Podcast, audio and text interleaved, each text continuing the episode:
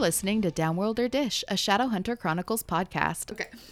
Hello, everyone, and welcome to episode 182, where we will, we will be discussing chapter 12 of City of Lost Souls, The Stuff of Heaven. I'm Kristen.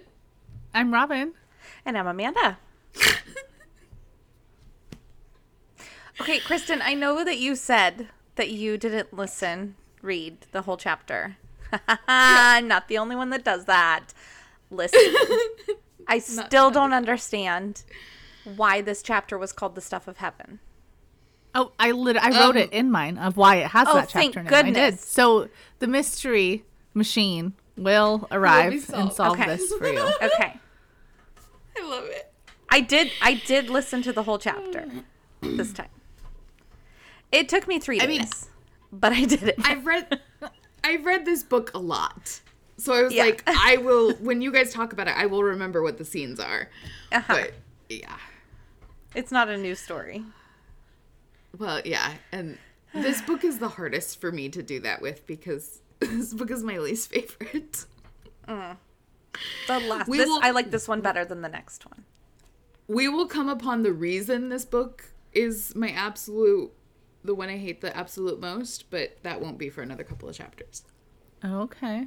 I just how do you remember with- that? It's bananas. I guess you've read it a bunch. Hmm. Okay, so before we started recording, I had something that I was going to demand of my podcast mates. I need attention. I'm like, I need you guys to spend time with me.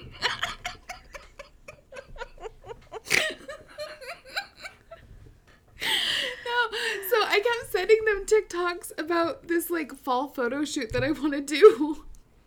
And they they're into it. So we're going to do that. Mm-hmm. But then also I just want you oh. guys to come I want to sleep over. I want to hang out, but I don't want to do it at my house. I want to do it mm-hmm. somewhere else. I mean, I Yeah. demanded a sleepover after we couldn't stay in Auburn. exactly. Mm-hmm. After I think we need to like make sure we do it.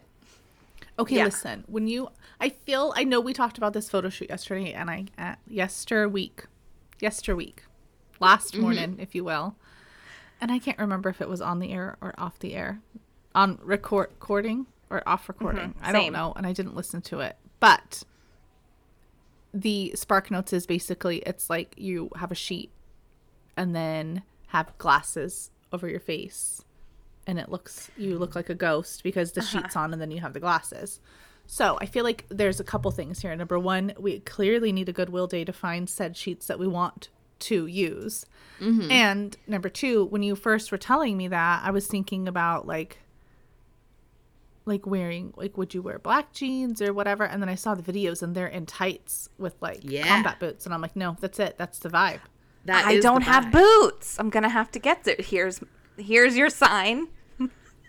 Your mom Crocs would also work with tights Okay, okay, Yes. okay. That's not yeah, that's not a bad idea. because they're platform. uh their huh. platform They're hot mama crocs Yeah.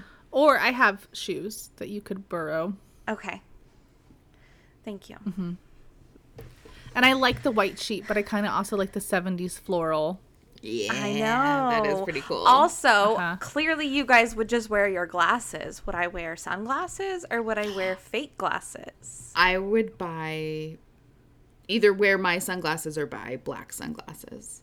Okay. i think i'd wear my sunglasses Okay, sunglasses. just because it would be easier to see Right. like the definition Right. of a sunglass And you could cut a little hole so you could see. Fair. So you weren't acting a fool I mean, we won't be able to see very well because it'd just be a hole, but yeah and then you so have either to get we the need a pumpkin tripod one or a person. a person uh, kristen's got a guy yeah, Okay. I got a guy. Mm-hmm. And then the the pumpkin one, um, they had Yeah. matchy matchy fall outfits Love. on, which is also necessary. Yes. So Yes. I see thrifting in our future. I agree. Oh, I'm so into it. Dude, I found this pattern of a sweater and I really wanted to make it. And it was actually crochet. It looked knitted. I was just like, oh my gosh. So I go to look at the yarn that she used and like my size. And then you're like, oh my We're god. talking like it's a 10 $150. Yeah. yeah. And that's just materials. Yeah. Not to mention your fucking time. It'll take you fucking 90 hours to Yes. make that. this is a five thousand dollar sweatshirt. Yeah, it would be cheaper to just go find a sweater and use the yarn from that. Oh my That's a great idea. Anyway, we'll find some stuff. That sounds amazing. Obviously, it needs to be Octobery mm-hmm. Yeah, leaves time, falling. so we have some time to plan. We have all month to find your outfits. yes. I'm excited. I'm very mm-hmm. excited. Oh, maybe we can record in person while we do that. Oh I don't know. I don't want to put too much on our shoulders. It would be really funny if we tried to record outside though. Oh yeah. Well, now we have That these fancy microphones that it would pick up squirrels. I suppose we could come back to my house and, and sit out by the fire pit and record. Dude, oh, that sounds fucking awesome. You could video it for the ladies and gents. Oh god. Instead of lights and shit. That's awesome. We do yeah, have lights. we mm-hmm. do. We do. Oh you gotta have Oh, those gosh. Costco Edison lights. Mm-hmm. I have those in my yard. Yeah, they're beautiful. That's what we have around our fence. Yep. This is how boring we are. I have nothing to talk about. Nothing to share? No. Mm-hmm. Well, that was good. My kid had a birthday party this weekend. It was busy. It was crazy. Can't Very even believe he's seven. It's crazy. Gross. Mm-hmm. That's not okay. I'm not I alright with it. I know. Yeah. And we are putting away birthday decorations and decorating for fall and Halloween. Yes. So I'm into it. Mm. Yeah. We got our 12 foot skeleton this year. Oh, He's yeah, you did. Rocking it. so He's good. holding a happy birthday banner with some balloons. Which is also hilarious because your front yard is not big. right. It's not. And you have to like ins- it needs to be installed on a flat surface. And our Oh, yard of is course. sloped, so he's got to be back up against the house. And I just can't I can't think of a name that I want to use. So that's what I've been trying to like. I was thinking of something with a B also. yeah. Okay. Bernard Well- Bones. I don't know. Some people do like uh like instead of post Malone, they're like post Mabone or like Okay. Skeleton That's John instead of Elton That's John. you know. funny. I love to name things. That's it's one of and my husband's favorite thing is to point at stuff and be like, "What's that name?" And then I get to make up a name. I really he like that. I'm ridiculous. That's Yeah. awesome. I don't. So I haven't decided. We just we've just been saying Skelly, which it might just stay like that. That's I, cute uh, too. I'm going to uh, like sometimes I give Sushi a random middle name, and I call her Cat Thrin. Catherine, I like that. But you have to pronounce it like that. Sushi Yes. Cat Thrin. well, okay. So I have a question. Are you gonna leave Skelly up? So okay, this is really Because- dumb. Uh huh. I'll put him up on William's birthday week because that is the uh, August, the end of August. Mm-hmm. We'll keep him up uh, in November-ish, December. We'll turn it into a Christmas decoration. We got a Santa hat for him. Uh You huh. can hold the Christmas lights coming off the house, Jack Skellington vibes, and then we'll have him for Audrey's birthday, which is in January, the middle of January, and then we'll take him down. So Oh, he okay. can Cute. each have happy birthdays and because I know some people keep them up year round Yeah. and like have costumes and stuff with them. I don't know how cool our HOA will be with that, Mm-hmm. and um, I'm not that creative, and I feel like it would really, really pressure me. Yes. Uh-huh. That's like my letter And- letter board. It's a Uh-huh. lot of pressure. And then um, it'll be cool to bring him out. Like it'll like be special still, Mm-hmm. instead of just kind of looking like part of your house. Right. I like it. Yeah. I like it a lot. I know. I've been because I've been going through we've been going through my grandma's house and like all of her stuff getting ready for the estate sale and stuff. I've got, you know, yarn and all kinds of stuff and, you know, patterns and all this stuff. So I've been like thinking about Christmas already and I'm like, gross. It's August and I'm like, what am I going to make for Christmas over the next Yep. 2 months? It's crazy. I mean, it's been ready. fall in my head for at least two weeks. Yeah. And today we're finally feeling a little bit of the weather. So, 65 degrees outside. I woke up early last week. I think it was Wednesday. Um and there was like this like huge thunderstorm over my house Uh-huh. and like like lightning over my house. Like I had to go inside. I was like, "Oh fuck." Cuz like it was it was lightning. It was really bright. It was right next door and then the thunder happened immediately and I was like, "Whoa, that means it's close. I got to go." I literally Dude. tottered my happy ass back inside with my tea. I was like, that's a no. but it was so nice because it was like really hard rain. Like, and it was only for a half an hour maybe. But it, it was warm though. So I was like, that kind of ruins it. This feels a little Yeah. bit like Florida. yes. But I'm yes. like, ooh, it's coming. It's coming. I miss the rain. Uh-huh. We had that storm at night and we were installing our security cameras during it. Mm-hmm. And I was like, "Let's just do this tomorrow." And my husband's like, "No, we we're do we're finishing this. We started it." And I was like, "Maybe you shouldn't be on top of a metal ladder right. while there's a thunder and lightning storm. Maybe that's just a no." Maybe you're overreacting, Robin. Maybe he's a man and he knows what he's doing. Yeah. Yeah. He's Benjamin Franklin. The security cameras did get installed, so I suppose he was right. okay. Don't ever say that again on on recording, okay? Really, you shouldn't have evidence of you admitting he's right about anything. That's dangerous. Scrub Yeah. the tapes. Andy does that. He's like, "Oh, write it down on the calendar. I was right." Okay, whatever, fucker. Oh, I would never give my husband the satisfaction. Uh, His ego's way too big. I have to beat it down every day. Yes. Um, so, what do you guys say we cut the chit chat and kick things off with Robin's recap? Previously on Downworlder Dish. Magnus's apartment is draped in dramatic lighting as he, the Lightwoods, and Simon summon Azazel. The Prince of Hell is looking fly in his suit and greets Magnus, alluding to his father. Magnus cuts him off at the pass and tells him their conundrum telepathically. Unfortunately, Azazel can't create a weapon. Sorry, I don't know what I wrote. Like that, which is not descriptive, but it was in my brain, that would sever the tie between Jace and Sebastian. Only angels are capable of doing it. Although he does have another idea, which he bargains for and ends up taking a happy memory from each of them for information. Of course, the idea is super shitty, uh, being that they release Azazel from his internal imprisonment. He'll snatch Sebastian like Krampus and then return to wreak havoc on the world.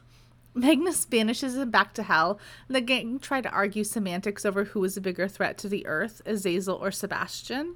Their meeting is interrupted by Maya and Jordan, looking coupley and returning with good news about Luke. Later, Simon's stomach is grumbling, and he's packing his duffel bag to head back to his apartment. Izzy asks if he's leaving, and his answer is awkward because Simon. She gets very flippant about it and then starts asking if he's jealous about Maya and Jordan. Simon is genuinely happy for both and tells Izzy so. Izzy drops a charade and asks Simon to stay the night with her, which he does, wondering if he's going to be able to control his hunger. Back in Venice, Clary and Jace successfully elude the police and head into the townhouse. Sebastian is there to greet them at the door with two babes on both his arms, one being definitely a vampire. Clace declines an invitation for drinks and instead head up to Jace's room. Clary puts on one of her Vitang acquired nightgowns and heads in to lay down with Jace. It's like his personal shopper. The night consists of cuddles, and Clary wakes up from a crazy dream where she tries to murder a sleeping Jace. Walking out into the hall for relief, she ends up in the exact opposite situation. There's blood smeared all over the walls, and her half demon brother is there to greet her. Sebastian brings his sister downstairs in the kitchen and starts being creepy as fuck, talking about getting freaky with vampires. Which brings up for me the music video, The Flight of the Conchords. I told you I was freaky. And Bret is dressed up as a vampire in a boat. And it is hilarious. Trust me. Song's been in my we brain. trust you. Anyway, Sebastian tries to convince Clary that maybe some of Jace's angel blood has caused him to reanimate from the dead as a different person. Clary brings up his list of unforgivable crimes, and he's got slimy answers in response to all of them. Sebastian tells her that he doesn't trust Clary like Jace does because he doesn't believe that she would give up her old life and all her morals for love because they are just so much alike. We get some insight in how Simon fancies himself as a freedom fighter and how he wants to be the HBIC.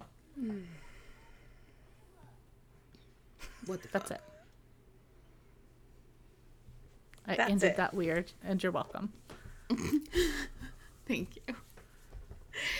Oh, you guys. Alec sneaks back into his boyfriend's apartment smelling like cheap vampire and bad choices. Yes. Yes. Seriously. And he almost succeeds in slipping it back into bed without Magnus noticing if it weren't for his clumsy pile driver to Car- Chairman Meow's tail. He's just like, if you're going to go through all that trouble of being quiet, sneaking past the glowing pentagram, tiptoeing into the bedroom that's only lit by uh, Christmas lights around the window, which is so fucking cute and I love it and it sounds so homey. You're gonna take off all your clothes and get ready to slip into bed. Why are you getting? Why aren't you moving the blanket before you slip into bed? Why are you 100%. taking the risk? You know there's an animal in this biz. I don't know. I get questions, but Alec is not very smart right now. Uh-huh. So, of course, the screeching feline wakes Magnus from his slumber, and he immediately knows, notices that Alec's been outside. He's like, You smell like nighttime. What's going on? Yeah. I'm like, Does nighttime smell like Camille's perfume? and I just, I really wonder if. I feel like Camille would have a signature scent, and I feel like it would be rather overpowering. I mean, she Okay. does seem like she would, huh? Yeah, because like Although vampires don't have natural scents, but that doesn't mean she couldn't Okay, wear fair. perfume. I was gonna say if anyone would smell like nighttime, I feel like it'd be her. Right. And I'm like, is it like night blooming jasmine, like her very specific perfume? And like, like I want to know. Yeah. But then I, I was wondering, I was like, okay, well, if they have really like sensitive smellers, they might not want to wear perfume. But I feel like that's something Camille would override for the person, like for the the association of it. You know right. what I mean? Like drinking wine, she's pushing past it, sort of thing. Yeah. Yeah. Mm-hmm. Like, what if it's know. the corpse flower? That's her signature scent. Oh my god. Yes. She just she feels like that person that like she would want to make sure that if you had a conversation with her, anyone that met you afterwards would know that you had a conversation with her. like, fuck, you smell like Patricia. Jesus. Were you in HR today? Okay, so in an attempt to heed Camille's idiotic advice, Alec evades answering where he'd been, like, and trying to project this air of mystery, which is ugh, barf. Don't you know Magnus is too old to be playing games, Alexander? Come on. Hello. He's like between 300 and 800 years old. right. Right. Well, and Alec is really bad at it. It's Very cringy. Yes. And Magnus, being the kind, reasonable, and trusting partner that he is, lets Alec's midnight activities remain ambiguous in favor of a good romp in the sheets. Aw, so cute. Meanwhile, Love Shack is playing somewhere in the background as Simon and Izzy snuggle up in bed together once again. Except they're not snuggled up. Uh, they're being super awkward. like it's they're like, it's weird that we've done this before, isn't it? Because it doesn't feel like it. so Izzy's in one of Simon's button downs and he's just rocking his jeans in bed, wondering why things are so weird all of a sudden. I'm like, bro, you've got fucking pants on, dude. Right. What are you doing? It's weird. No wonder She's you're not wearing pants. Why are you wearing pants? It seems, yeah, like as Amanda said, very uncomfortable. yeah. We're worried about your teeth right now, not your wiener, okay? Mm-hmm. Uh, so they're laying further apart than Clary and Jace did when they th- still thought they were siblings. Like it's there's a there's a gap. and sensing Simon's not going to be the one to make the first move, Izzy tries to snuggle closer, but it's instantly a disaster with like toenail gouges, bonked heads, and knocked knees. It literally gave me chills. The toenails. I know. It's the worst. I don't like it. So Izzy justifiably questions why Simon isn't better at this since he and Clary often like shared a bed. And oh boy, am I glad he didn't say out loud what was going on in his head because the narrative would not make Izzy warm and fuzzy inside. And I'm going to read it for you. Yes, please, because it's weird. It's, I don't like it. Oh. we slept, said Simon. He didn't want to say anything about how Clary fit perfectly against him, about how being in bed with her was as natural as breathing, about the way the scent of her hair reminded him of childhood and sunshine and simplicity and grace, that he had been feeling that he had been feeling would not be helpful. Um, no. No, it would not. It wasn't even I- helpful like- for me. And Cassie tried to church it up there at the end with about how like Clary reminds him of childhood and blah blah blah blah blah. I- But I thought he was over her. Like this doesn't really feel like he's over her. This is oh. weird. It is. Uh-huh. It's weird to And go to from her being your best friend to being your girlfriend to being nostalgic with childhood memories. I don't know. Like, it just. I feel like the dating in between has to make it a little weird. Mm-hmm. And hair smells mm. gross. It does. It does. It Hair? does. Yeah. Oh. Well, I mean, if you have a good shampoo, it smells good. Yeah. I mean, then it wouldn't be Clary didn't smell. It would be her shampoo smelled like Yeah. childhood. It specifically said her, which is semantics here, but it was just icky. Mm-hmm. It's like I don't know. sweaty I'm like, scalp. girl, girls smell pretty. I like it. I don't know. The whole like Okay, cuz I've had male friends that I was mm-hmm. comfortable with to like sleep in the same bed with. But when I was younger, it, I mean, they were gay. But then when I was older, they were just trying to fuck me. Like I, I don't. so, I don't. You know what I mean? It's a real head scratcher there. That you were all. I'm comfortable with it, but they were trying to do that. Well, until then, I was okay, okay, fine with it.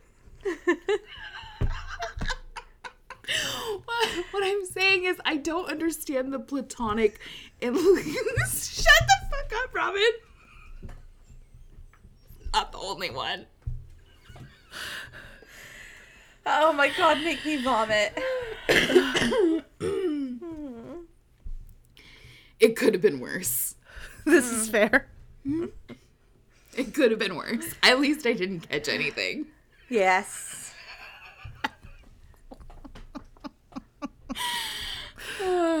Sorry. Just the shame. Just the Right? shame.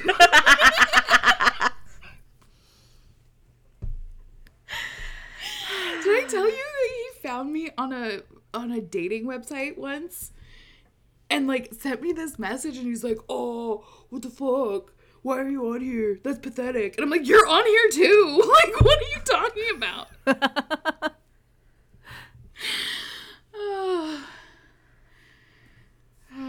I was like, I bet I get laid a lot more than you do. I mean, My eye is twitching. I know. in in sympathy? Just the whole situation stresses me out, and it was years, literally like 15 years It ago. was so- what? How many years was ago like- did you say? I was like, it was like 15 years ago, whatever, 20 like- years ago. 17 years ago, yeah. Still making my eye twitch. Just stressed out about it. And I wasn't even involved. Right. Uh, okay, so So I'm gonna leave that whole thing in. I don't even give a shit. So back in the back in the scene, Izzy explains that she doesn't usually take the sleepover approach when it comes to men that she's seeing, and therefore is incredibly inexperienced with the intimacy of sharing a bed. And I'm sorry, I know that was a pretentious sentence, but it has three I words and it makes me happy. So uh, Simon is rather slow on the uptake. Uh, so Izzy decides to make a more physical approach. Okay, uh, kissing him without warning, and like she's like straddling him now. She's like, You're mine." Thankfully, making out with Izzy is a familiar territory, and some of oh wait, no, she's not straddling him yet. Just sorry, sorry, I got ahead of myself. Got ahead. She's just kissing him. So thankfully making out with Izzy is familiar territory for him and some of the awkwardness like dissipates. He's like, "Okay, I I've done this. I know where to put my hands. Cool." Until Simon gets a fang boner and pulls oh, away embarrassed. He's like, "Oh shit, sorry. I don't mean to." And Izzy assures him that premature fang erection is perfectly natural for a hungry vampire. And when he explains that he doesn't have any blood with him, seriously, he's really a terrible vampire. Like, he's bad at this. You've been a vampire for a while. You should carry it with you. Yes. Come on, bro. Izzy offers herself up as his next hot meal. She's like, I got a hot dish for you right here.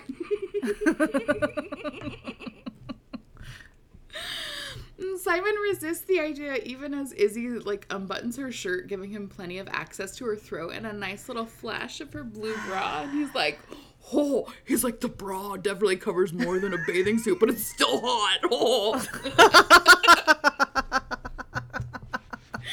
I'm like, Oh, get it changes get it. everything with that voice. It absolutely I does. love it.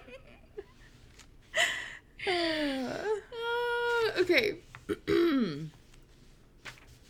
I just Okay. like while you look for that, can I just say, I just want to say, Mm-hmm. I'm very happy that this was not me. I am Mm-hmm. happy that it's you. Yes, I was thinking that when I was listening to it. I was like, "Oh my god, Robin doesn't have to do this. It's amazing." and then I was crossing my fingers it didn't spill into my por- my portion, my part. Yeah, I was reading it. I was like, oh, Robin, you would have hated this. It's not me. All right. He caught her wrist. Isabel, don't, he said urgently. I can't control myself. Can't control it. I could hurt you, kill you. Her eyes shone. You wouldn't. You can hold yourself back. You did with Jace. I'm not attracted to Jace. Not even a little, she said hopefully. Eensy bit? Because that would be kind of hot. Ah, well, too bad. Look, attracted or not, you bit him when you were starving and dying, and you still held back. I didn't hold back with Maureen. Jordan had to pull me off. You would have. She took her finger and pressed it to his lips, then ran it down his throat across his chest, coming to a stop at where his heart had once beat. I trust you. Maybe you shouldn't. I'm a shadow hunter. I can fight you off if I have to. Jace didn't fight me off. Jace is in love with the idea of dying, said Isabel. I'm not. So much. I know. Okay, I don't know what it is with the females in this series that just zero sense of self-preservation. I mean, she's doing the same. She's this is Clary. This is Clary and Jace. You just stabbed me, but you wouldn't hurt me. Right. Well, how does she know he would have stopped on Maureen? Like what? oh, She doesn't Say it. I have no words. vampire.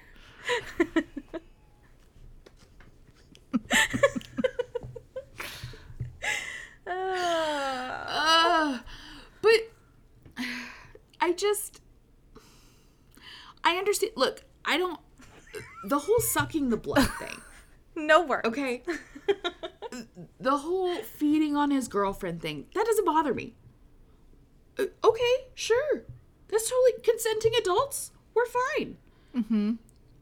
The thing is, is maybe we don't try when you're starving. Yes. Maybe we wait until you're nice and full. Your belly's all. Let's go to Taki's and have a little blood milkshake, and then maybe we test it out. Like, come on.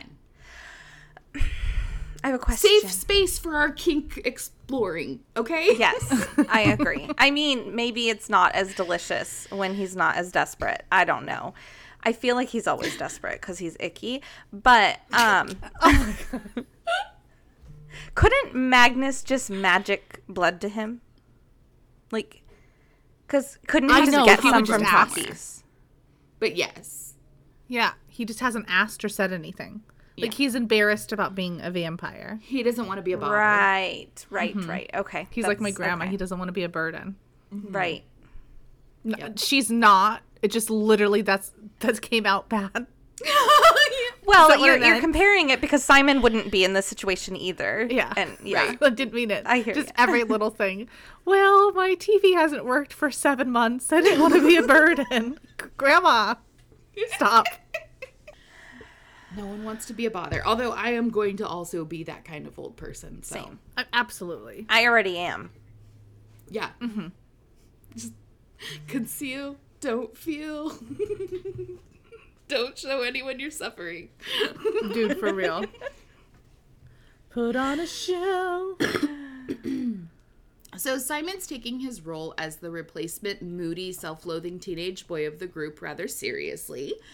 Izzy is literally in his lap trying to convince him to bite her and he's just like, "Couldn't you couldn't possibly want me. Want me Oh, want that. You couldn't possibly want that. Want me. I'm nothing. I'm a monster. Everyone hates me. Blah blah blah blah blah. We get it. Get over it, Lewis. The simply the sympathy train ended like 800 pages ago when you came back after the war dating two chicks. Preach. Calm down. Mm-hmm. So Isabelle, however, does not feel the same because she does the thing where she strokes his hair and tells him he's not nothing mm-hmm. and he's incredible because he's him. And we even get the Do you think my scars are ugly? No? Then why would your insert monster feature here be any different? I want you. See any and all ro- monster romance books for examples if you need to. This, of course, works for Simon, and now all the awkwardness is gone, and they're in the zone when these pesky vampire senses pick up on that sweet, sweet bouquet of her blood. And he protests uh, another three times uh, before he just is like, I can't, and then he just bites her. Yeah, yeah. It seemed very sudden. Yeah. I was like, oh, you interrupted yourself in protesting. And you're like, ah. Uh, and while Simon was enjoying enjoying the delicacy of human blood from a willing participant, uh, Izzy wasn't having a half bad time herself. Something in the vampire juice, like I don't know, but she was into it. And as enthusiastic as Izzy was, Simon is still still manages to like stop before he got too carried away. And then he accused her of not stopping him. and she's like, um, you did. I didn't want to stop you, but you did, and it's fine because you did. And he's like, but you should have. I was enjoying myself too much. Just like, what the fuck? Okay, I have a question really quickly. Yes. If if he does that often enough, like let's say like you said, he's full, they just kind of want to like nibble nibble, Mm-hmm. would that turn her into what do they call the um I keep A wanting to say? Yes, thank you. I was going to say sanctuary. Not unless he fed her his blood. Oh, right. Okay, okay. Thank you. You need two tickets to paradise. Right. Yeah.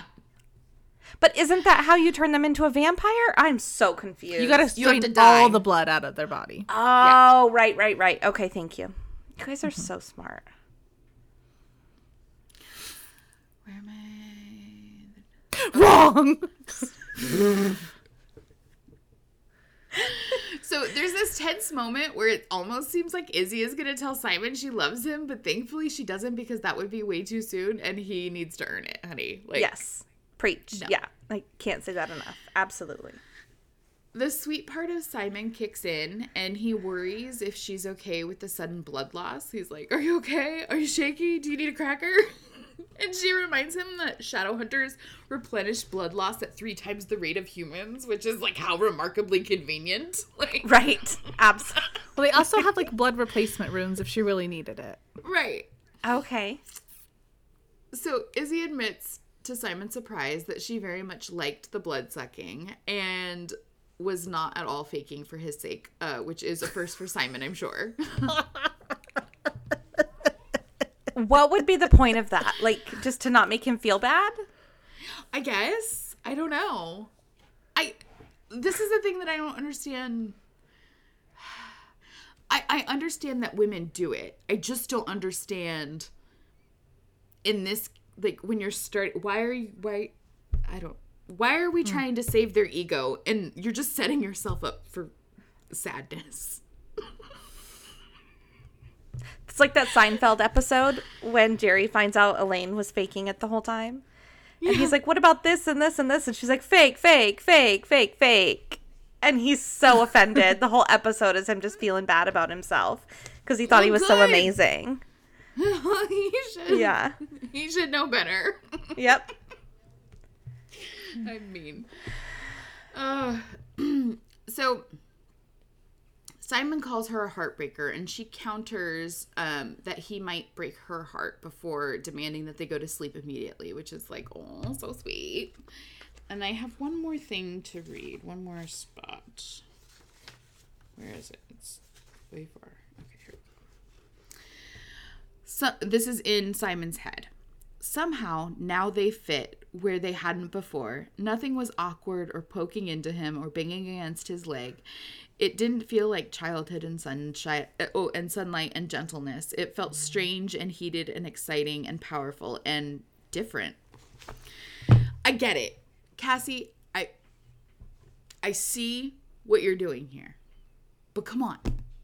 He was hooking up with her and Maya. Like, are you really saying that it took sucking Lizzie's Izzy's bl- Lizzie's blood, Izzy's blood, for him to get over Clary? Like, and see the different. It just they he they were already hooking up. Like, I don't. Uh huh. Like what? Yeah, what dramatically changed? I don't know. right i don't maybe she's more vulnerable maybe he get, I, I i don't know i just it feels weird that like i understand why the the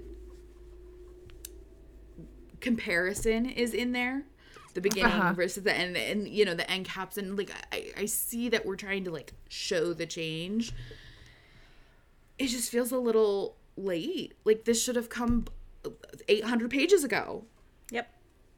What are we doing? In, mhm, in the last. Or this should have happened actually in book three during before the war, when him and Izzy first hooked up. I mm-hmm. don't remember that specifically. God, what am I, an encyclopedia?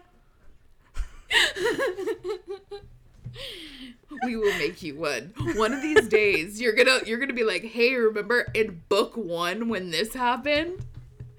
I will never like, read that book again. I mean, it'll be like, it happened. oh, where are we? Oh, okay, okay. So, you're never going to guess what happens next, you guys. Oh Clary boy. wakes up. she wakes up, and this time it's in bed with a still sleeping Jace. And she peeks out the door, finding the walls um, and the rest of the apartment, for that matter, has been cleaned of blood, as if nothing ever happened. She's like, "Oh shit, did I dream that? No, I'm pretty sure that was real." And I mean, okay, listen. yeah, Sorry that I'm interrupting you. no worries. But like there is no way he cleaned that up himself. There's no way Sebastian did that. Do you think I feel like the house must have like a like it's enchanted Oh. enough already that it might like Ooh, clean maybe. itself. Yeah. Or he's got some sort of like magic, Huh. dark magic. I don't know. Uh-huh. Anyway, Maybe I'm he's sorry. got a yeah. I don't know. Yeah, it did sound like way too much to have cleaned up himself and to not be making noise to where she noticed it was getting cleaned up. Mm-hmm. And I just feel like he would like that would be something that he would think would be beneath him. Oh Yeah. yeah. And there's no stains or anything. Yeah, I don't uh-huh. know. Huh. I don't know. So Clary's snooping is interrupted by Sebastian as he asks if she's planning to wear her nightgown around the house, which barf. Ew. And when you said the V-Tang acquired nightgown, all I had in my head was like like a daddy dressing gown, and I was like, Ugh. I was like, why? I don't like it. I don't. Well, All of because of, course in it. my head, I I automatically am like, what's the worst thing I can name this? What's a nickname I can use that's gonna make somebody laugh? And then I grossed myself out. I took it too far. it doesn't happen often. I, I can usually go pretty crazy, but then every once in a while I go, huh. it's it's and then now that Sebastian's like he like comments on it and like she made a point of saying that like these are the kinds of na- nightgowns that a man would buy for a woman that he wants to see them mm-hmm. in. Like, why are you wear Jace's t-shirt? What are you doing? Yes. I know. Ugh, uh-huh. Well, and it's like, fucking listen, wrong. Fray. Jace said, "Let's go buy you new clothes so you're comfortable." And instead of that, you decided to fuck around all day yesterday. Right. Yeah. Come on, get your priorities straight. Yuck. Ugh. So Clary justifiably skeeved the fuck out, makes her way her excuses before darting back to the bedroom to change into a turtleneck and snow pants. from her room, she hears voices uh, and recognizes the girl from last night and Sebastian, who she's surprised. Like she's like, "Oh shit, she's not dead." I really thought he was lying. Like I thought she was for sure murked. Like. I was like, well, I'm glad you got a nice sleep, even though you thought there was a dead girl in your apartment. Yeah. Dude, for right. real. So it turns out that Sebastian wasn't lying about the sleeping girl in his room, obviously, which is surprising. so Clary showers, and the whole time she's thinking about, like, if she can trust Sebastian or why is she even freaking having these thoughts that she even could trust Sebastian, like, just the whole time. And she gets dressed in the clothes purchased for Jocelyn, which are so early aughts. You guys, listen. I know that these clothes were purchased before that, and I don't think we know exactly when, right? Could have been in the late 90s, maybe, or early 90s, probably. Seems more like it. Or Uh-huh. do we think it was after she ran away? I feel like it's I think it was before he came and got her. Uh huh. So, So maybe it's not too one. old. Took Yeah. years. huh. Okay. It's not. It's only been six months. I don't know. Yeah, exactly. Uh-huh. We have no idea. So she picks out, I think it was jeans, and a silk shirt with a bow, like a tie bow at the neck. And if that doesn't scream business casual in a nightclub, just like we used to dress, I don't know what else does. Like, Well, why did we dress that way? She probably put a bump Low-rise jeans. in her hair. Yeah, Yeah, yeah. The amazing. fucking the the silk tank tops Yes. with the lace edging that we all wore in Always. every color. We had every fucking color. Mhm. Mhm. And they were like Statement crinkle, necklace. like crepe paper. A lot of them. and it was well, yeah. You, you get the crinkle ones or you get the all silk ones. Uh huh. those usually were like pink or something or black. Yeah. And layering. I mean, I still wear my security tank top every single day. I can't. I can't not. It's just. I seriously probably have at least twenty of them, in in black and white. Anyway, I've updated. I I I Mm. like I, I have a security bralette that I wear instead of a Okay. tank top. Mm-hmm. okay, they're not. My tank tops are not still from then. Like I've purchased new ones. No, of course Just- not. right. Just the habit of wearing a tank Yes. top so your your clothes don't touch your skin. Yes, it's weird. Look, it's totally normal. Most people, for all of human history, will wear wear clothes, have been wearing something between their bodies and their regular clothes. Yeah. Like, you know, whether it be a, a chemise or whatever to protect your clothes. That's exactly what clothes this are is. expensive. From like your sweat Um, listen, I gave up on that when Costco got rid of my Kirkland signature brand tank tops. Mm-hmm. Because nothing just fits the same. Yeah. God, we're fucking old. I know. It's amazing. Bring them back. Mine are these like gross microfiber ones I get from Walmart for literally like three dollars. They're just the best. So cozy. crop okay. And then the jeans, because the, boot jeans, right? But with Mm-hmm. pointy toed high heels. Absolutely. Yes. I had brown I ones still- and they were my favorite. Listen, I feel like I didn't get to fully come into that era of fashion. Okay. Like a little bit of it, and then my kid was born, and like everything. So Mm-hmm. I'm ready for that to come back because I want to live it. Yeah. I was just Mm-hmm. you you guys are younger than me. I mean not by much obviously, but enough for fashion to be different. And I didn't get to dig all the way into it either. So Mm-hmm. I agree. Let's do it. Let's just do it ourselves. We will be the ones to bring those back. Bringing it back. Yeah, and I wore heels like every day. Anyway, this is insane. I it was okay. So that's how Clary's dressed. Okay, just picture it. And when she opens the door, she hears Jastian.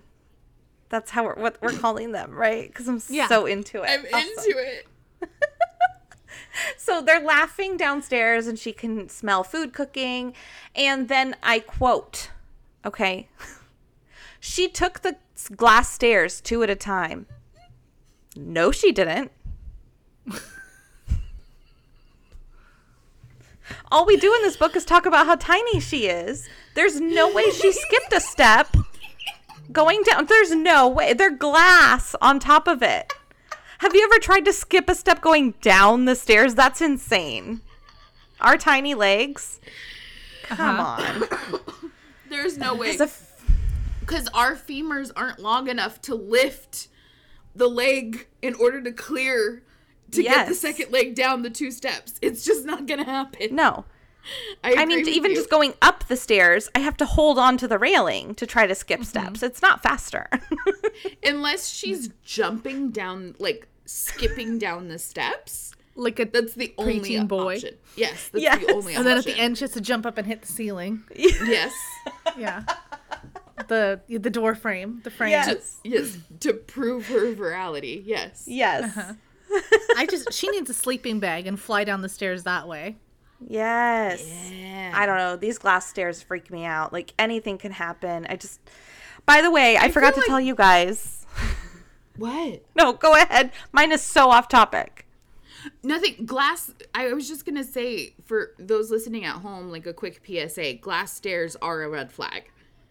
Uh huh. Yeah. I mean, yes. Yeah. Yes.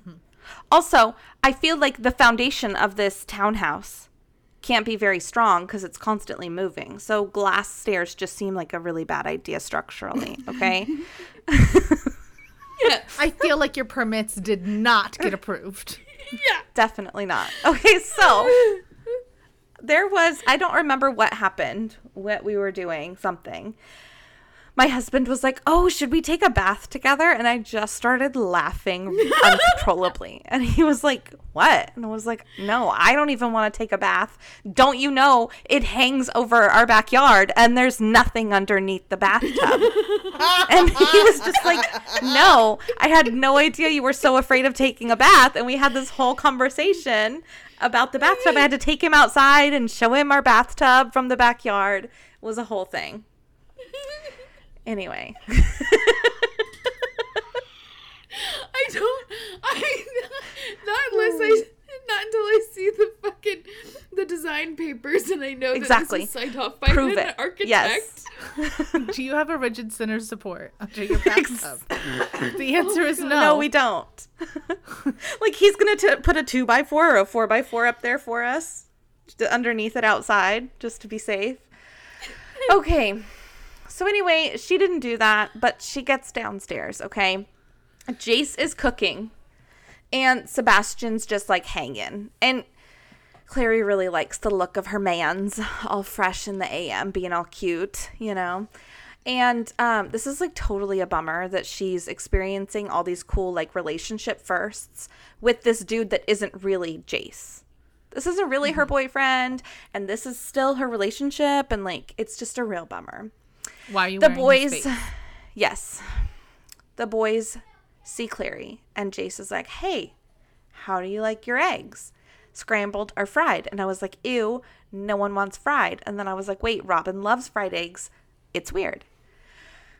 also, I think it's weird that he made an omelet for whoever he just made, either him or or Sebastian, and then he's not offering to make her an omelet. What if she wanted onions and green peppers? You know, it's rude. Well, right. It almost feels like it's like halfway, right? Like, okay, so if if he doesn't ask her if she wants an omelet, is that because he knows that she doesn't want one? And if he does, then he would know how she likes her eggs. So why ask her in the first place? Yes. Yes. Too many questions. Mm-hmm. God, we're really Because in reality, what you want when you like eggs is an omelet with an over easy egg on top. So you get the runny egg over your omelet.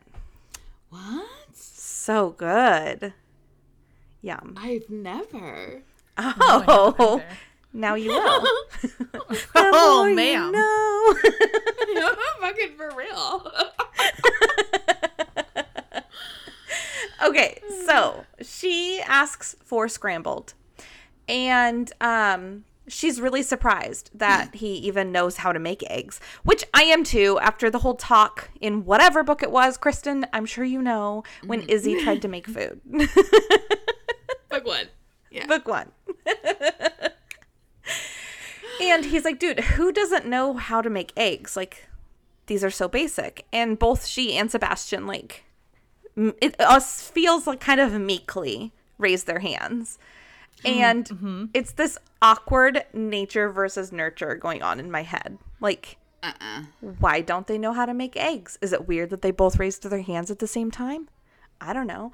Also, I have to point out that my little brother makes really good scrambled eggs. If you're ever in the need, just go get him. They're mm-hmm. good. Camping eggs. So- I feel. I yes. Uh huh. don't. Uh-huh. I will never understand this. I don't. I will never understand. How? You have failed as a parent if your child cannot perform basic, basic making of food at 16. Yes. 17 years old. What what are you doing? They should be able to Mm-hmm. make themselves a sandwich, make themselves eggs, maybe a quesadilla, a grilled cheese at the very least. My Mm-hmm. Right. daughter makes fucking pasta alla vodka. She's 15. Amazing. Like Mm-hmm. I what are you doing? This is I- ridiculous. And especially for Clary. I guess it seems like Sebastian was Especially alone a lot. Mm-hmm. I, yeah, I feel like I'm like Sebastian. How do you not know how to? How was that not one of the millions? He made you learn Latin and Greek, but didn't fucking teach you how to make eggs. He has an allergy. Vitang. Who fed him? Did they have servants? They must have had servants. It's the only ex- explanation. Because I just it's feel not like, like he was he was to fucking alone. McDonald's. right. He's just rolling up into Mickey D's. Get me Mickey a- D's nuts, as my children would say. We are knee deep in that. Oh, oh my god. Okay. Makes me so crazy. Clary sits down at the table to eat these eggs and like there's other food and stuff on the table and she said the bacon that's round and I don't know what the fuck that means. Canadian Does that mean Canadian Canadian bacon? Yeah. One it's thing I can think of. That's a weird thing to have as I don't know, as a side. So um she notices that there's a literal change in scenery. there's no longer the canal, there is a castle. And um so Jastian apparently have an errand to run today, so they're in Prague now. And Clary is quickly shot down by Sebastian when she asks if she can go with them. Jace tries to throw her a bone and tells Sebastian, like, oh, maybe she could come. Like, there's no danger involved. But um, he doesn't really fight very hard and even tells Sebastian, like, eh, it's your decision. Like, whatever. And she's like, that's that's not you at all. Mm-hmm. it's not what I wrote, but that's what I'm saying. Anyway, she knows that Jace would fight for his right for his girlfriend to come with them. That's it. That's all I have to say. No, read what you read. No, ma'am. How dare you? Okay, he would totally fight for what he wants, and he has a right to party. For those of you Partying has listening- nothing to do with this. Why did I have to do that? Because it was in my Well, head. they're traveling in an adventure party in I a group, it. so it was a Yes. very Thank good niche D and D reference. Good job, nerd. Oh, okay, great. Fantastic. I'm a nerd now. I didn't even know it, you guys. I know we we infiltrated you. It was a sneaky. We converted Yes. you mm-hmm. sneakily. It was we very brainwashed sneaky. you to sneaky, becoming a nerd. sneaky. You're like a sleeper agent. We're It only took you. four Yeah. years of consistency, but we broke through. Oh my god. Okay, so Jace goes to get his stuff. And I personally had a little bit of anxiety thinking about him leaving the room and like leaving Sebastian and Clary alone. Like, mm-hmm. if I were her, I'd be frustrated that he left me with Sebastian, but I guess he isn't like she can't really confide in him that she doesn't feel comfortable. So he, it's just, ugh, he should just uh-huh. know somehow. I don't know. So while Jace is gone, Sebastian notices that Clary isn't eating her eggs, and she admits that she doesn't actually like eggs very much. And of course, he's just got to be a freaking weirdo.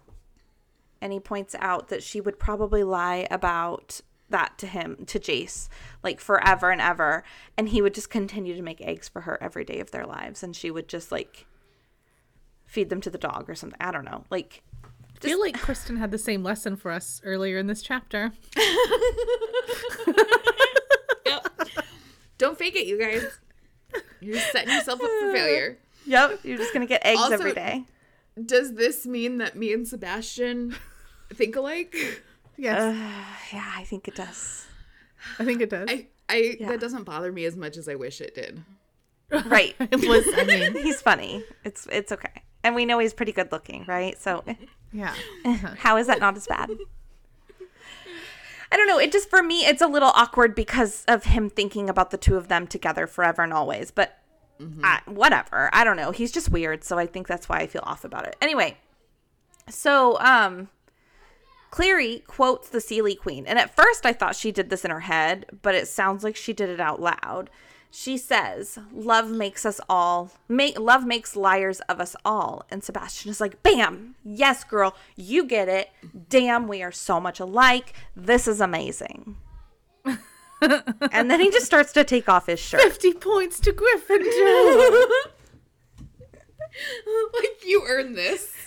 right?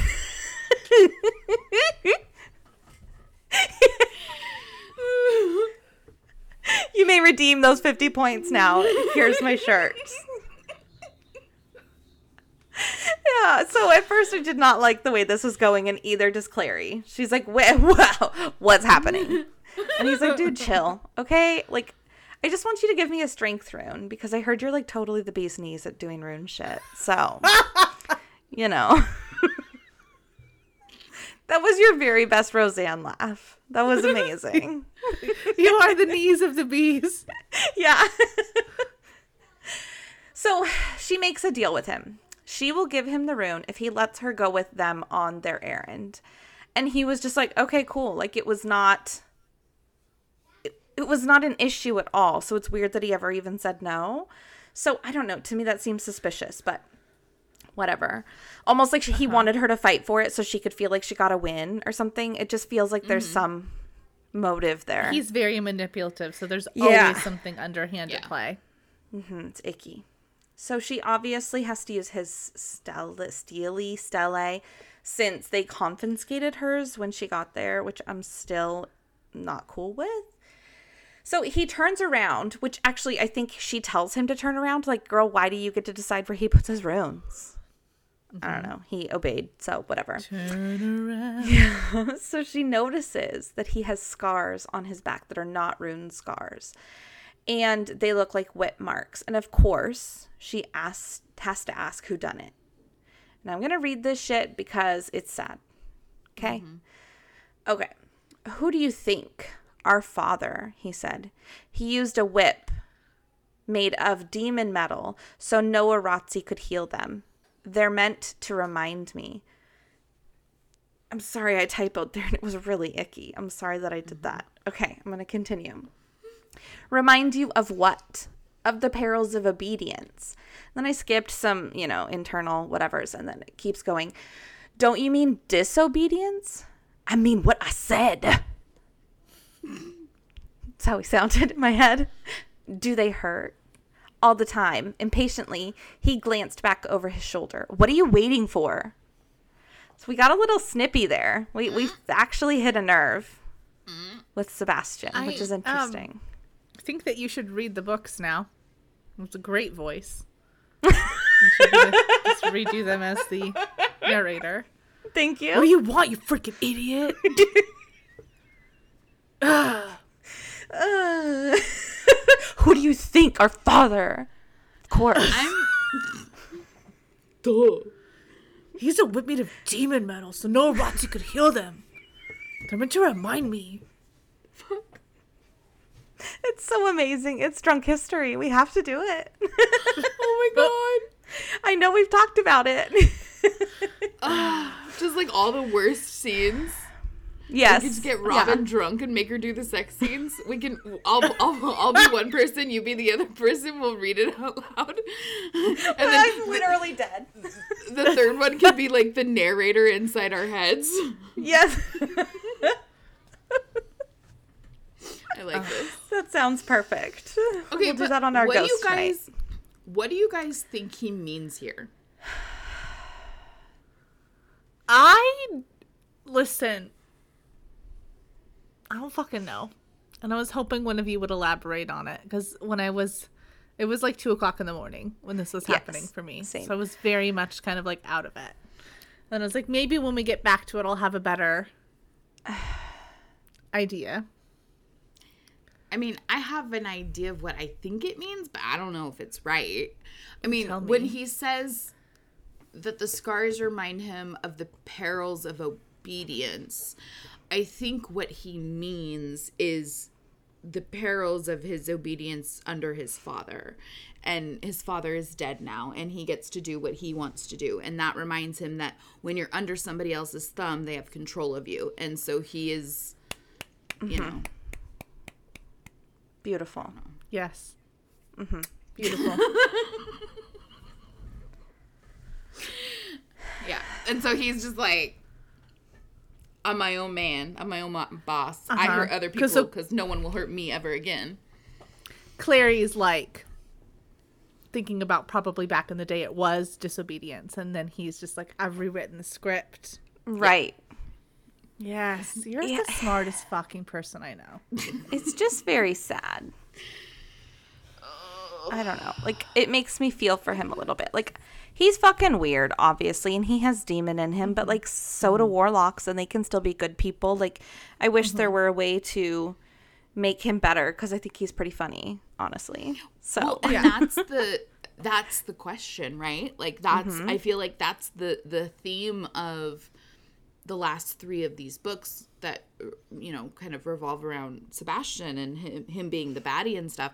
I think that is the the question is if he were raised by Jocelyn, would he have been any different? Because he was raised by uh-huh. Valentine for a long time, but Valentine was abusive and used Jace as a tool to manipulate Sebastian, and so he never was given an opportunity. yeah. I also like not to be a Deborah here, but like it's crazy that he did that to like you would think the kid that he pulled from a dead woman's womb would be the one he abused, like not his own child. What the mm-hmm. hell, man? Well, the one from a dead woman's womb had angel blood and not mm. demon. I th- yeah, I think I think that he had ideas and then when Jonathan was born, he was like, "Oh fuck." And Jonathan was a reminder of his hubris, right? His overreaching that he did. Because the angels the angel kids didn't come until after. Both jace and clary are younger than sebastian. So it was very much uh he recognized the error of his ways but jonathan sebastian represents his failure and his embarrassment and his hubris where he thought he was greater than what he is um and so that was like his shame that he hid and that's why no one ever knew about jonathan but I think that's why he that and she was the reason that Jocelyn left him. So there you know there's like a compound issue of he lost everything because of him. He was the bad decision. Right. Yeah. I don't know. And he No, doesn't you look do like know. the dude from um, Goonies. I don't know why. I just feel like that's how they treat him. Okay, so Clary thought about how e- while she's doing the rune, she thinks about how easy it would be to make uh, Sebastian like mark him with something that would make him sick or something. And of course, like, come on, the twinning thing, like, you know, that's not going to work. But, like, mm-hmm. she's thinking about giving him a rune that would, like, twist his stomach or something. And I'm just like, why is that a rune? Why? I think just because she could create something because she's Well, that's exactly my thought here. Like, it's too bad that while she's doing this, a rune didn't come to her that was just like detach them somehow. Mm-hmm. You know, mm-hmm. bummer. But you know, we're only halfway through the book, so of course not. so, just in plot, Jace comes back as soon as she's done, and um, she tells him that she gets to go with them. And um, she doesn't need to change into gear or anything, but Sebastian suggests that she go, like, she get prepared because, you know, shadow hunters live by the Boy Scouts motto. So he goes to the weapons room to get her something. And she is like kicking herself that she hadn't thought about the weapons room, like either looking for it or checking it. I think it was that she hadn't even looked for it. Um, because obviously she's being very sneaky when she's searching. So it would make sense for her to be in the weapons room. And if she got caught, um, but um, it, she feels like it might have given her a clue of what they're really up to. And I'm just like, how would like some seraph blades and daggers give you a clue? Like, it's just Clary's also just like so bad at this. Yes. She's the worst person to spy. literally, well, literally. she's been here for one night. Like, come on, lady. Yes. Yeah, it's like when she gets over, I'm sure Robin brings it up, but when she starts talking to Simon and she's like talking about the scenery, like, bitch, get on with it. Mm-hmm. Okay, anyway. Rom com. Yes. So Sebastian comes back with a weapons belt and a dagger and with with a dagger and a seraph blade for Clary. And he decides to like creepily put it around her waist for her and like mm. attach it and, and just why? I don't why? like it. I have I know. on my legs Yep. and my arms right now. I don't like it. It's so strange. And then they step sh- step through a shimmering doorway that to me just sounds like a portal. Like let's just call it a mm-hmm. portal, okay? Okay, so then we get a sneak peek into Maryse's POV, which is cool. And she's in the library and she doesn't know how long she's been there really because her desk look, looks like mine at the end of the day on a Friday. There's used mm. coffee cups just like aligned up the front out of the way. There's a knock at the door, and it's Brother Zachariah.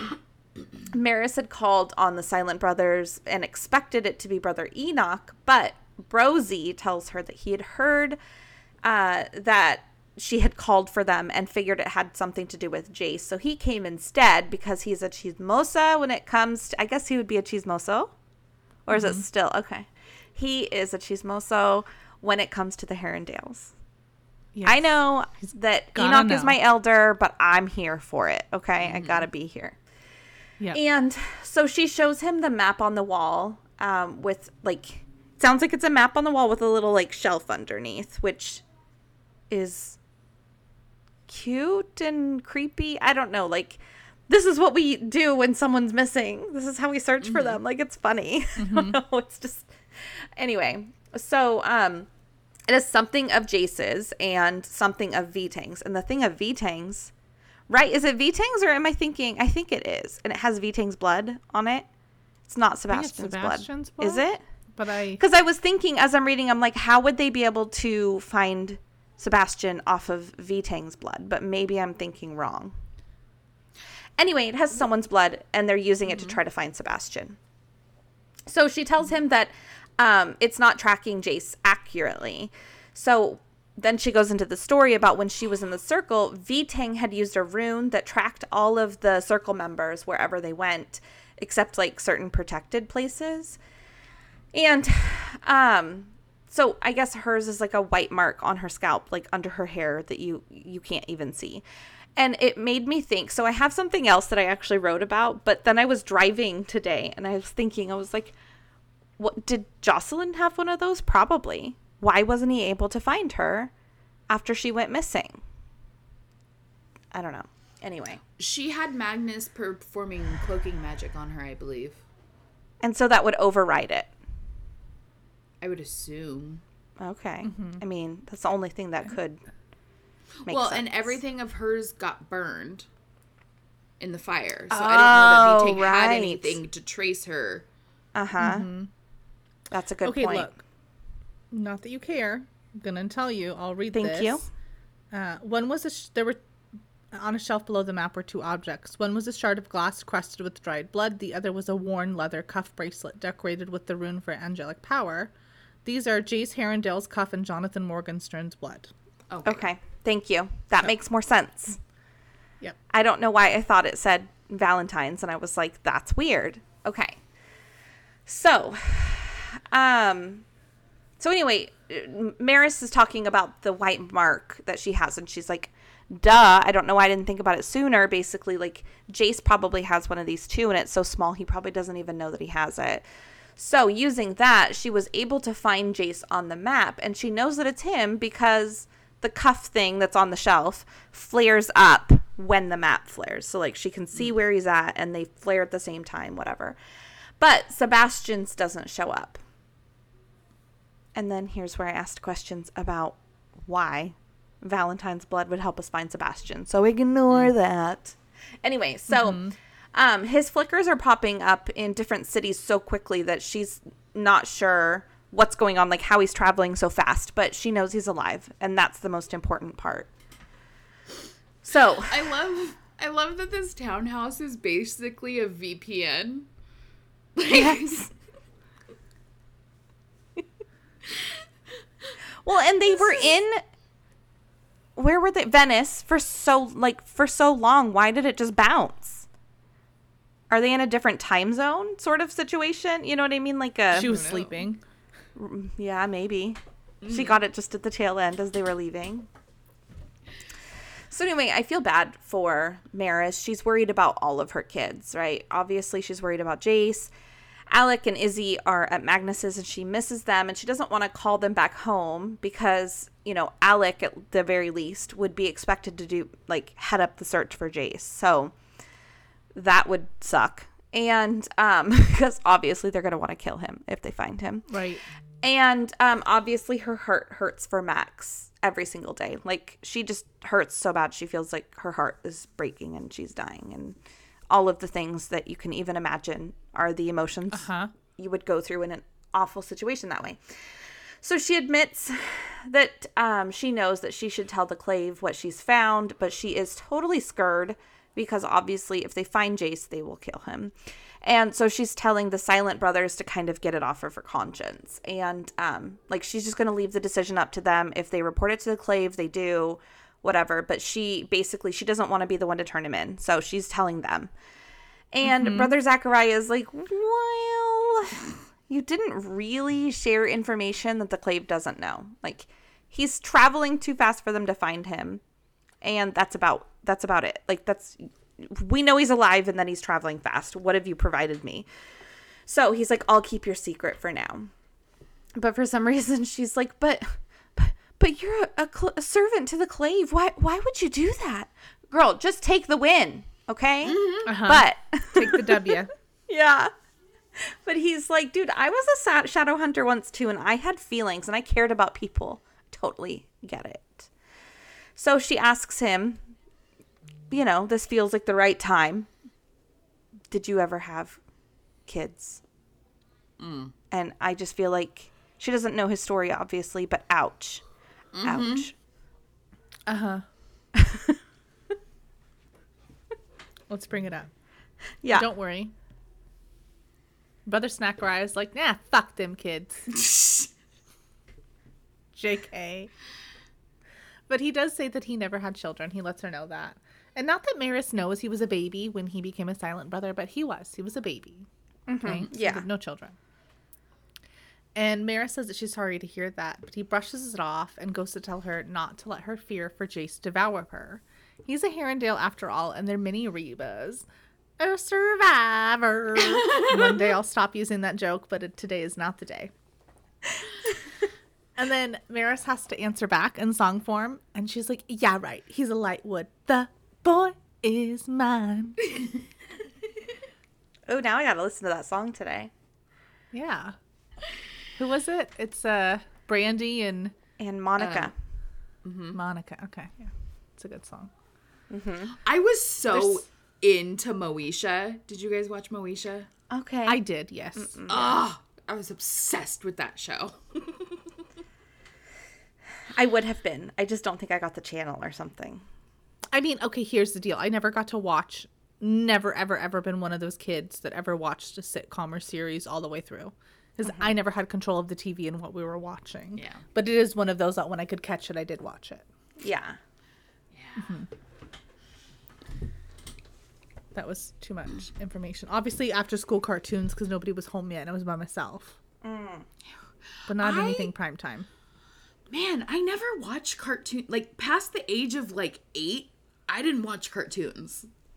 Like by the time I was nine, I was watching Friends and Frasier and Seinfeld. And yes. Yeah. I would go to my friend's house after school and we would watch um, TRL oh and Saved by the. Bell. Oh, yeah. You people in your cable TV. I know, I didn't have it. And all that. Well, Yep. and I I was a big like uh, UPN girl. Like I loved Mm. UPN. All the shows on UPN were my favorite. You were That and CW WGN. girly too. And CW, yeah. Mm-hmm. I loved my basic channels because that's what I got in my bedroom. Because I didn't get I didn't get cable in my bedroom. So crazy how the world has changed. The other day I had to convince my four year old to turn off his show so I could watch a Netflix show. Like, like My mom would have never done have that. Turned. yeah, because we only have two users and my daughter was watching one too. Yeah, I didn't have a TV in my bedroom till I was an adult with my own place, Same. fully fledged. I'm Yeah. the opposite. I had a TV in my bedroom when I was young. I mean, I think I think I got one when I was like 10. Um, but as an adult, I refused to have a TV in my bedroom. Oh, okay. We don't use ours very often, but My bedroom is for sleeping. I want to go to sleep when I go into my bedroom. If you want to watch TV, do it in the living room. I watch she my also phone. has a ranch house, so I feel mm-hmm. like that mm-hmm. makes a difference. Mm-hmm. Yeah. Yeah. Not like you're a ranch family, obviously. But I mean, we are a ranch home. family. This is also true. Yeah. You don't have to. Yeah, upstairs. Yeah. Oh my god. Okay, I'm gonna put the train back on the tracks here. Okay. Thank you. Okay. There's awkward silence that follows Brother Zachariah telling her that he's a Herondale, the exchange. And he's just like, whoa, it wasn't tr- in trying to imply otherwise. Like, I know Jace, like, you consider him your son, whatever. Oops. Just hit something. And then he's like, hey, by the by, if Jace's location stays lit up on this map for any extended period of time, you are going to be obligated to tell the Clave, and you should be prepared in case that happens. Like, mm. notify us, we'll notify them, whatever, but be prepared. Be prepared. Be prepared. Yeah. Now they're Boy Scout hyenas. and of course, Maryse doesn't want to fathom the idea of turning Jason because, as Aunt Deb from Nemo would say, he's just a boy! I feel like her name's Deb. I did not look up the name of the fish, but I feel like it's Deb. The starfish, Yeah. right? I don't know. I feel like Or that's maybe the I'm thinking when he says anti-flow. I don't know. Yeah. Yeah, I don't know. Anyway, it doesn't matter. That's hilarious. It's a I knew what you were starfish. talking about. Yeah. Yeah. Anyway. Of course, Brother Zachariah says that, like, he was never just a boy. Because I feel like once you're silent brother, you got to be a little fucking dramatic. And then he leaves Yeah. the room, and Maryse returns to stare back at her map. Yeah. And then we have a biffle briefing between Simon and Clary via what I'm saying are Vulcan mind rings. I know they're not. That's what I'm going with. Mm-hmm. And so, as Amanda was talking about earlier, they exchanged Sorry. white people small talk about the time difference and the city. Like, that's cold here, kiddo. And then they get down to the nitty gritty, briefing each other on, like, what's the lowdown. So, Cla- Clary tells Simon, I almost said Kleiman. That was that. Uh, that she's pretty sure Jace isn't getting, like, subterfuge vibes from her. But her bro jam is a much harder person to decipher and to read. She doesn't know if he's onto her or whatever. She did try to snoop around his room, but it came up fruitless. She's got no leads at this point. Simon, on the other hand, shares their attempt to sweet talk a Prince of Hell into making them a weapon that will MDK Sebi and spare Jace. And surprisingly enough to me, Clary knows who Azazel is I was thinking that and she is like shooketh. She's like, "Oh my god, that's why you were talking about the Smurfs. I get it now. Why the fuck would you do that? Why are you dabbling in the dark side?" Like, she says basically she's riding the bench on Team Evil, and Simon and Co are Team Good. Okay, so they can't. They got to stay up on the high horse. They can't dabble in the devilish dark side. And then they kind of end the conversation. It's short, it's a little briefing. And when the conversation ends, we switch from Simon's POV to Clary's POV. So basically, he answered the call. She's hanging up. And she's taking in the sights of the city. The boys are walking ahead to show. Okay, I didn't write this in here because I was was very early and I was very tired. But she basically excused herself from them to go look at the sights and like stare over a bridge while she's having this mental conversation with Simon. And when she meets back up with them, they start walking ahead of her, which is fucking rude. Okay? so rude. Mm-hmm. It's very rude. Don't do that. Okay? They're chatting amongst themselves. Couple paces ahead or whatever. And Clary, in her internal monologue, is talking about how she is purposely not joining in because she just wants to be silent and that way she's able to enjoy the city more. And I know this feeling she's feeling. I feel like I've done it before but am getting secondhand embarrassment about it. Like, you are so pretentious right now. What are you doing? But it's, and I feel that way because I feel like I was that also have done that before. So I just was, I wanted to move on. I wanted to move forward. so Cassie really waxes poetic about the city for like a couple of pages. It's mm-hmm. old, it's gorgeous. I had to Google where Prague is because I am an uncultured swine. And the trio end up in like a town square situation and they order cider and sausages, which sausages sound great, cider no thanks, but hot some hot beverage and a cider. And a no, sorry, a sausage. Some hot beverage and a sausage sounds great right now. That is the title of this episode is a hot beverage and a sausage. You got some hot beverage. Some hot beverage gotta be and ambiguous. Yeah. it's gotta be ambiguous. In this uh, food pre food cart pod food cart pod, okay, there's a giant clock. And as the hour chimes, the doors open and like 12 figures come out. And Sebastian's like, oh, those are the 12 apostles. Let me be dramatic and emo because it's what I do. So he tells them all the story about how supposedly the king who commissioned the clock to be made had the maker's eyes like taken out after it was done so it, he couldn't make anything more beautiful. This would be his most beautiful thing he's ever made. Wow, you gotta he's a deborah. Yeah. Mm-hmm.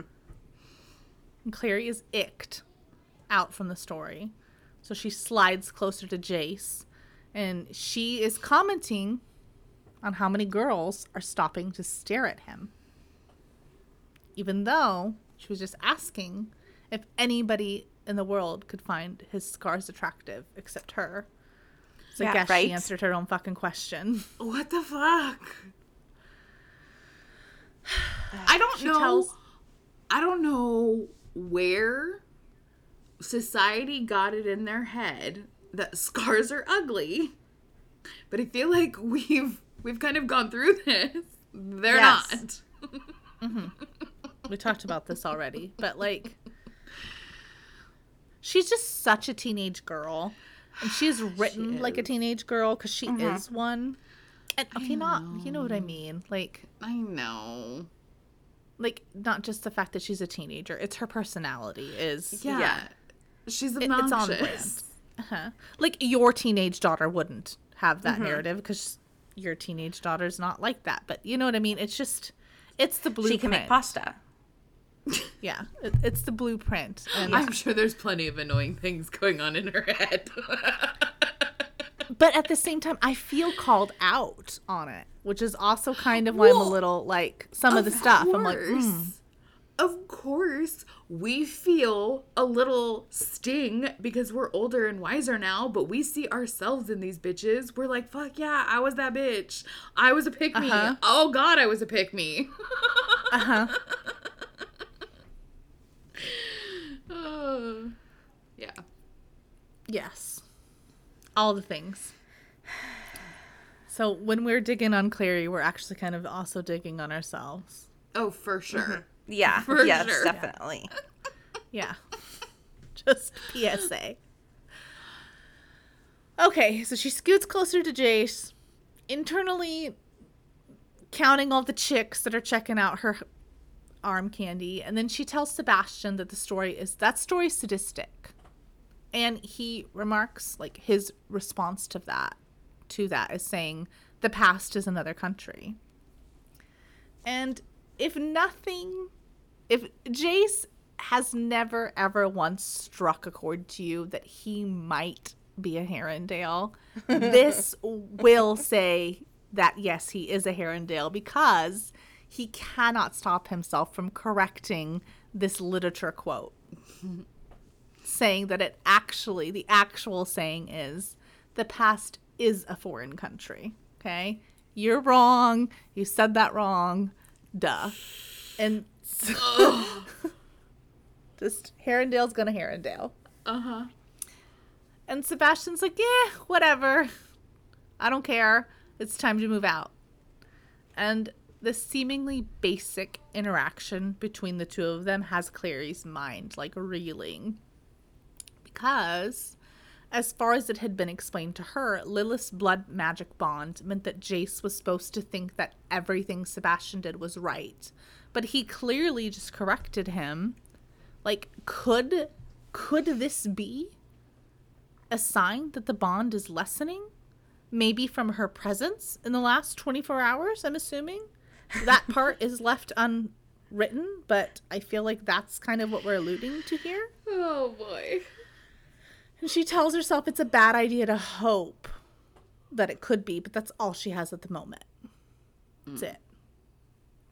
So they start walking and they make their way on and oh basically head to Knockturn Alley. Like they take a turn, they're in Knockturn Alley, okay?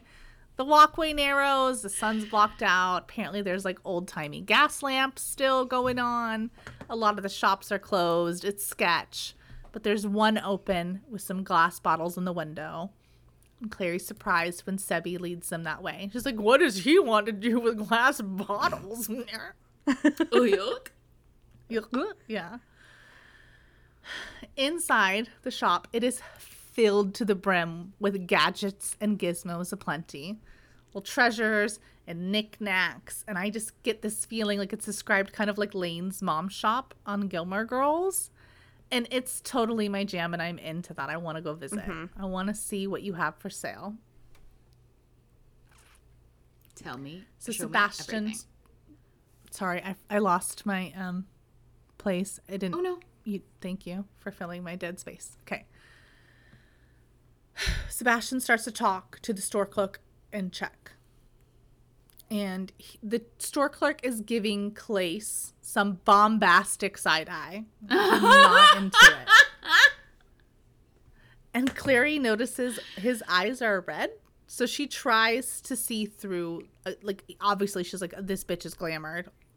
Let me try to peel it away," but it's a doozy. And so all she's able to do is basically see the figure in its actual form, but it's coming in flashes between the way it wants to present itself as a human and then its true demon form. And this is not important, but I'm going to read it to you, okay? Tall and human shaped with gray skin and ruby red eyes, a mouth full of pointed teeth that jutted every which way, and long, serpentine arms that ended in heads No. like an eel's, narrow, evil looking, and toothy. And like, how the fuck does he get anything done with heads for hands? I have no idea. Like even Edward Scissorhands had five pairs of scissors, like to make kind of makeshift fingers.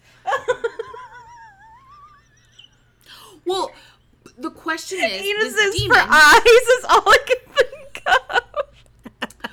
Well, this demon.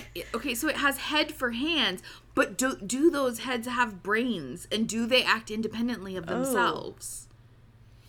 I'm I'm getting very like Deuce from um, Monster High vibes, where his hair, the snakes in his hair, Uh-huh. kind of have their own little personalities, but Yeah. he is like the main controller of them. Right. Uh-huh. Okay. Yeah, I could see that. I mean, I don't know. That's what I'm getting. I know, but I don't like that his teeth are pointed in all different directions. I don't. I really don't like that.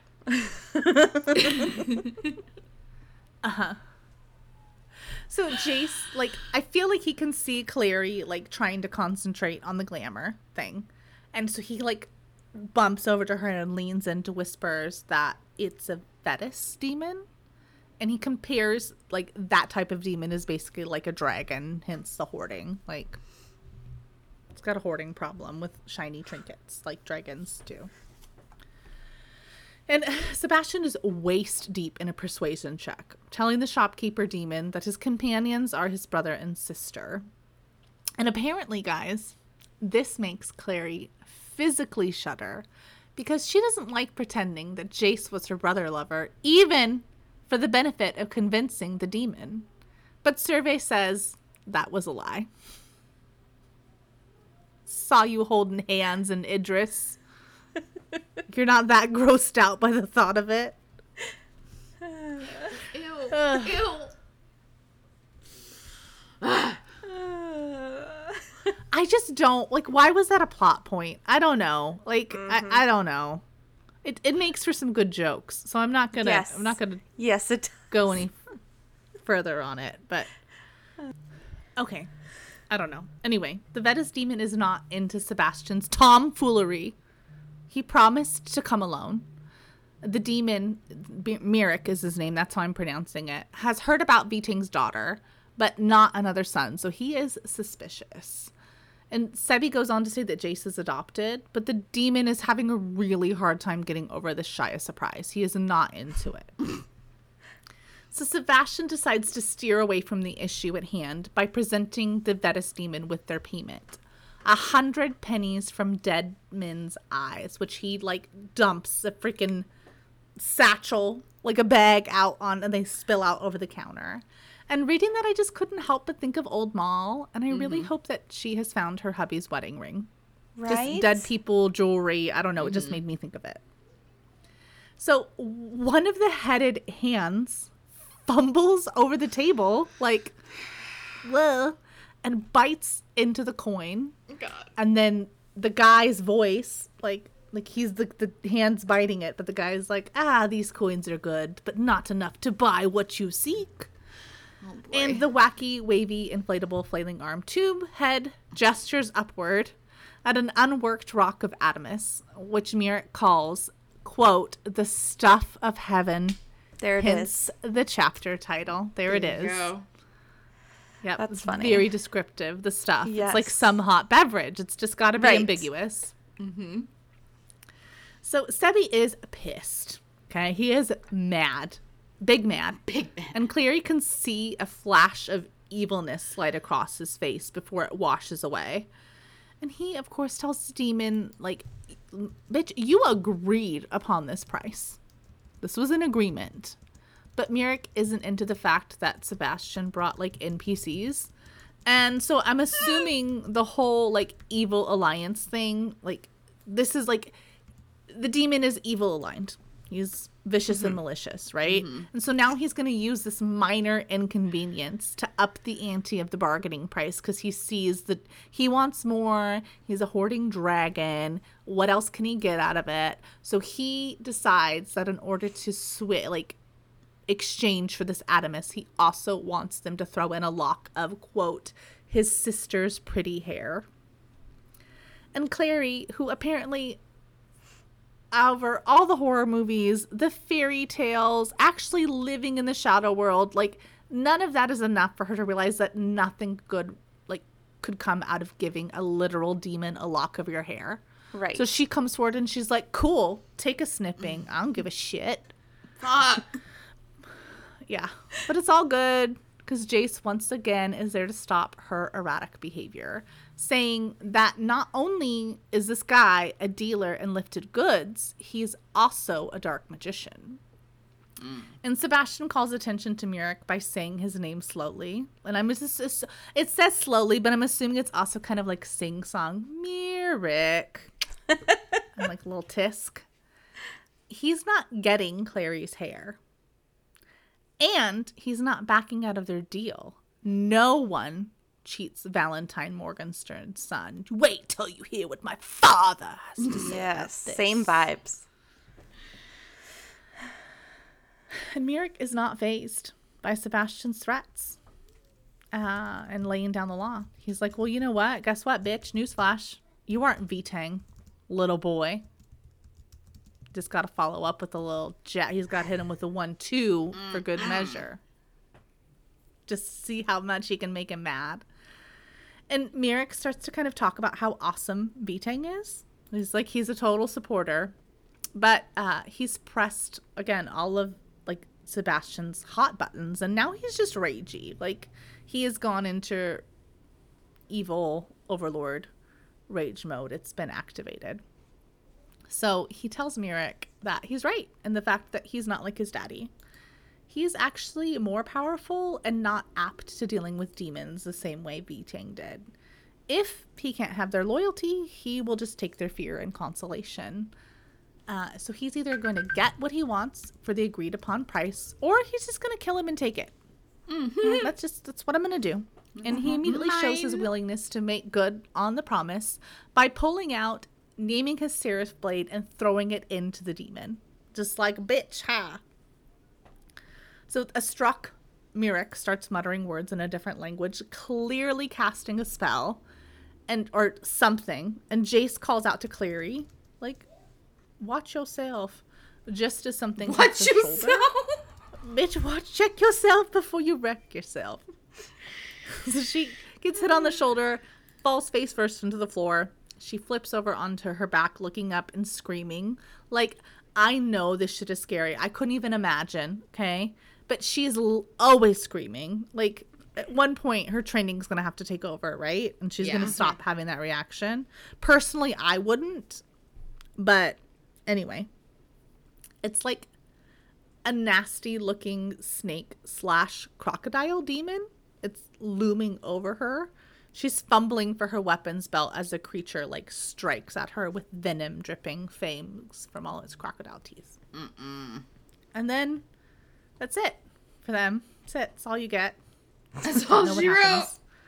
That's all she wrote, literally. And uh, we're back over with Simon. He has fallen back asleep after talking to Clary. So he's waking up for the second time in the same chapter. Because when they had their first Vulcan mind ring conversation, Clary had woke him up. And I don't, I really tried hard to picture this setup. But it said that Izzy was kneeling on the edge of the bed applying an iratze. And I just, like, what does that look like? I don't, was very Like, can't she just be standing or sitting on the edge of the bed? I don't know. I just it was very she like have her legs, to me. her knees on the floor, and like her arms on the bed, and she's like keeping her arms still, I would feel like, like you would praying, say like sort of. leaning on the bed, or you would say I Mm-hmm. don't know. You wouldn't say kneeling on the edge of the bed. I don't know. I tried too hard to make it work in my brain, and it wasn't. Mm-hmm. And I'm sure it's just user error, but it was weird. Four oh four. So she's, yeah, exactly. she's applying an iratze to her fang wounds from last night. And Simon's getting the rocking tummy, like wondering. Is she's like, oh, he's like, oh crap, did it go too far? Was is this gonna be mm. very awkward now? Because that was awkward. And he's wondering if she regrets last night, but he decides he's gonna play it as cool as he can, which isn't very cool because he's Simon. And so he was just like, hey, are you feeling all right, kiddo? And Izzy's like, I'm fine. I just slept longer than normal, which is probably a good thing. And then she says she puts her stelly in her belt, and literally any time that's written in these books, all I can think of is like Napoleon Dynamite putting the boondoggle keychain in the waistband of his pants, and it's just kind of sticking out the top. And I, that's all I can picture. It's, it's really funny. Can I have one of your I just already made infinity of those at scout camp. Anyway. Okay. Collect your thoughts. So fucking funny. Okay. So she crawls she puts her boondoggle stele in her waistband of her elastic pants and crawls over to position herself kind of over him. And she's like, Why are you so crazy? It's weird. Mm-hmm. And he thinks about kissing her, but the apartment door, like the doorbell buzzer rings, and a few seconds later, Magnus starts banging on the door, telling him that he doesn't care what they're in the middle of or whatever's going on. They need to get dressed and come out to the living room, like right now. And they kind of try to ask what's happening through the door, but Magnus is like, no, no, no. Like, just get out here. Come on, kids. And Izzy, like, asks Simon out loud, like, what he thinks is happening. And Simon tries to use Clary's joke from earlier, saying it must be an emergency meeting of Team Good. But it is a swing and a miss for this Lightwood. She's just it's not the same sort of humor. It's not funny. he thought it was really like quirky and cute and finger gunny, and Izzy is like, "Yeah, I'm not sure there's any such thing as Team Good now these days." Oh boy. I said that weird, but you get what I mean. Mm-hmm. Yeah. Mm-hmm. I don't know. Everything is shit. awesome. I know. dude, these chapters are so filled with so much crap going on. As Cray. Yeah. Well, and these last two chapters have been really long chapters. Mm-hmm. There's a lot happening. Yeah. It's Yeah. just- Yeah. I'm curious Jesus. what the next one is. I know. I want to know what's happening. I was gonna keep listing, but I had to turn it off. I'm like, no, because I'm gonna get discombobulated and sit, keep wanting to say information from the next chapter, and I can't do it. same. I had to make sure that I shut it off right at the next chapter. Okay, Yep. let's play the next chapter and see how long it is. It's it's an hour. It's longer than the last one. There you go. There you go. Okay. I well, can't keep my shit great. together, you guys. It's gonna be great. Maybe everybody will get lucky and we'll break it up into two so we can do some more chatting. about stuff that's not the book. Uh-huh. Okay, so um, make sure that you read chapter 13, The Bone Chandelier, for next week's episode. Ugh. For behind the scenes content and the latest updates, check us out on Instagram at Downworlder Dish Podcast. We'll see you next time. Um, bye. Bye. Bye.